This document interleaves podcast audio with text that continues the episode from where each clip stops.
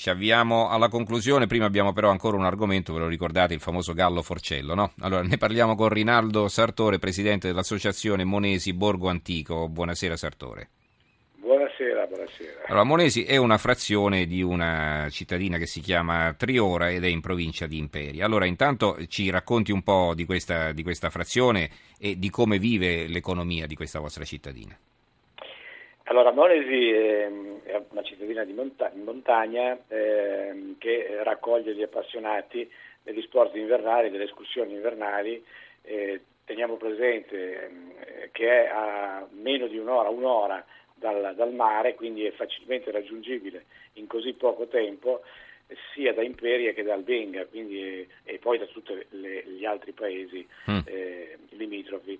Quindi questa è un Quindi diciamo la, stazio- la, stazione sciistica più vicina esatto, al mare. Esatto. Mm. Più vicina al mare e va da 1350 metri a 2000 e passa. Però, mm. E quindi è veramente importante, è una chicca che dà tra l'altro lavoro a un comprensorio di 4-5 mila abitanti perché tutti i paesi limitrofi, limitrofi eh, traggono benefici economici dall'afflusso eh, di questa, dal lavoro di questa stazione sciistica. Uh-huh.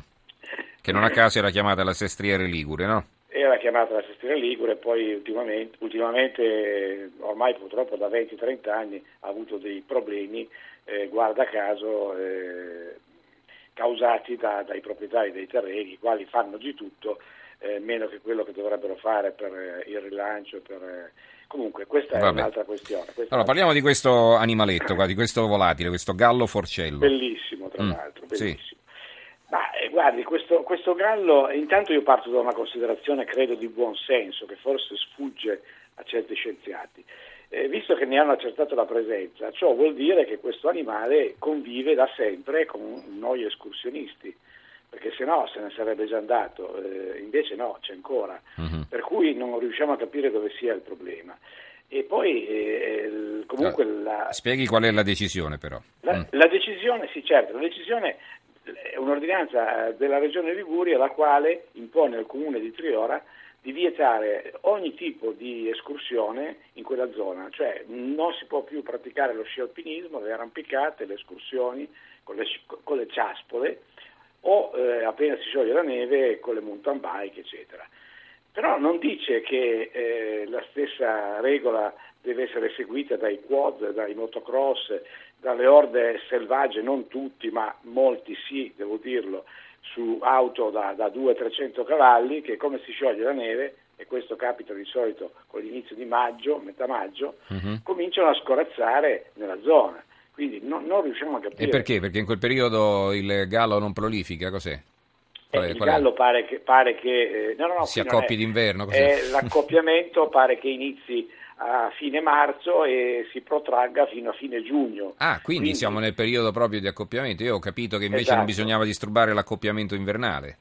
Eh beh sì, invernale però inteso eh, quando siamo ormai in prima, non è corretto definirlo invernale, mm-hmm. mi pare che sia piuttosto primaverile, inizia con l'inizio della primavera e va avanti fino a metà, fine giugno. Mm-hmm. Quindi lo sci interessa... Quando però c'è ancora la neve, certo quando c'è ancora la neve, ma la neve di solito a Monesi si scia fino a metà aprile, qualche volta fino a fine aprile. Uh-huh. Dopodiché eh, cominciano appunto a salire non fino a 2000 metri, ma fino a 1500-1600 eh, con questi mezzi. Vabbè, allora insomma, questo divieto quindi che cosa comporta per voi? Eh, comporta, ma comporta da un punto di vista economico, insomma, adesso vabbè, il turista si dovrà arrangiare, andrà da un'altra parte magari, no? No, ma io, mm. io sono un turista da un punto di vista economico vuol dire un danno enorme se non la chiusura degli esercizi commerciali eh, che vivono su, su, questo tipo di turismo, perché quando non si potrà più fare sci alpinismo, arrampicate, escursioni di ogni tipo eh, con le ciaspole eccetera in quella zona, beh, vuol dire che i turisti non, non, non ci andranno più. Sarebbe un po' come immaginare di vietare i bagni, le immersioni, il windsurf eh, sulla, sulla, sul litorale per salvaguardare gli amori di, del Sominga aquaticus eh, perché, perché, e magari lasciare anche scorazzare i motoscafi, i gommoni a motore, uh-huh. eccetera. È una cosa assurda. E quindi che pensate di fare ora per concludere?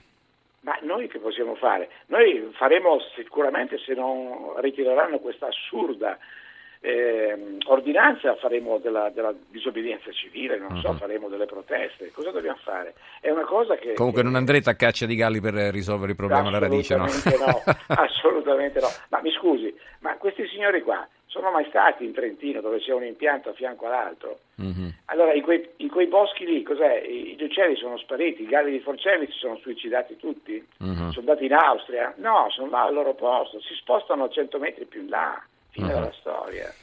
E vabbè, allora bisogna cercare insomma di eh, contemperare le, le, esigenze del Gallo naturalmente con eh, i problemi di una zona che vive di turismo e che certo con ordinanze di questo tipo eh, si ritrova in ginocchio. Eh, grazie allora a Rinaldo Sartori. Mi Prego, consente, sì. Scusi, mi consente una domanda. Ma noi ci chiediamo, ma eh, Genova, gli amministratori regionali, ma proprio qua devono venire, non ne hanno problemi in loco, devono mm-hmm. venire a cercare problemi. E eh, va bene, i problemi ce l'hanno di sicuro, però c'è sempre qualcuno zelante che magari si inventa una cosa ed è pure compiaciuto. Ringraziamo allora Rinaldo Sartore, Presidente dell'Associazione Monesi Borgo Antico. Grazie, grazie e buonanotte. Grazie lei, buonanotte. Abbiamo fatto tardi, volevo però leggervi ancora qualcosina, eh, un eh, articolo di fondo di, eh, pubblicato sul mattino da Alessandro Campi. Caro Ministro, occupare è inaccettabile. L'occupazione è uno strumento tradizionale per manifestare un dissenso o comunque un disagio. Io preferisco il dialogo, ma è, ma è, comunque accettabile. Sono parole pronunciate ieri dal ministro per l'istruzione Stefania Giannini. Corrispondono al suo pensiero autentico o il lancio d'agenzia che lei ha riportato e attraversato il suo convincimento reale? Nel primo caso non resta che allargare le braccia in segno di sconforto e fare un lungo sospiro, nel secondo sarebbe gradita una secca smentita. Questo a proposito delle occupazioni a seguito delle quali eh, ci sono stati atti di vandalismo che sono costati centinaia di migliaia di euro di danni a diversi istituti di Napoli. Il tempo di taglio basso dà un'altra notizia. Dal Giglio all'isola dei famosi, l'ex comandante Schettino sbarca in tv, forse. Scrive Sarina Biraghi. Schettino dall'isola del Giglio all'isola dei famosi. La notizia prende il largo, un po' meno la sua smentita e diventa una bomba soprattutto per il cachet. Un milione e cinquecentomila euro, qualcuno azzarda due. Tanto avrebbe messo sul tavolo Mediaset per avere tra i dodici protagonisti del reality show l'ex comandante della Costa Concordia. Un personaggio da audience assicurato, visto che il reality di Alessia Marcuzzi dal 26 gennaio sbarca per la prima volta su Canale 5 dopo la crisi di ascolti a Rai 2. La cifra non merita un inchino, ma un interrogativo sì. Maschettino non è ancora sotto processo accusato di omicidio colposo plurum o abbandono di nave? Come può aver chiuso la trattativa e pensare di poter andare all'estero malgrado nei primi mesi del 2015 sia prevista la sentenza di primo grado? Lasciare l'Italia non è come forse abbandonare la nave? O forse Magnolia sta pensando di realizzare lo spettacolo non in Honduras ma all'isola di Montecristo? Non è facile stare dietro a un uomo abituato a solcare l'oceano, ma malgrado la cifra da capogiro, forse stavolta è la bufala ad andare in crociera. E, e, chiudiamo invece con una bella notizia. Eh, si sposano dopo 70 anni, un amore da fiaba. Questo succede a Bellano, in provincia di Lecco. C'è una fotonotizia proprio sulla provincia di Lecco, il giornale si chiama così, e una foto con eh, due vecchietti che sono in riva al lago di Como. Il 13 dicembre Antonia Gottifredi e Giovanni Molinari si sposeranno nella chiesa di Bellano e non poteva essere diversamente, visto che in questo paese si sono conosciuti. Resta un piccolo particolare, il loro incontro è avvenuto nel 1944, esattamente 70 anni fa. Oggi Antonia ha 86 anni e Gianni, come lo chiama lei, 89. Auguri ai due sposi, certo insomma sarebbe interessante leggere all'interno perché questa decisione l'hanno presa solo dopo 70 anni. Comunque noi ci fermiamo qui, eh, anche per oggi abbiamo concluso. Eh, eh, ricordo in chiusura che le nostre puntate sono scaricabili dal sito tra pochi in edicola www.rai.it che se volete scriverci il nostro indirizzo è tra poco in edicola chiocciolarai.it.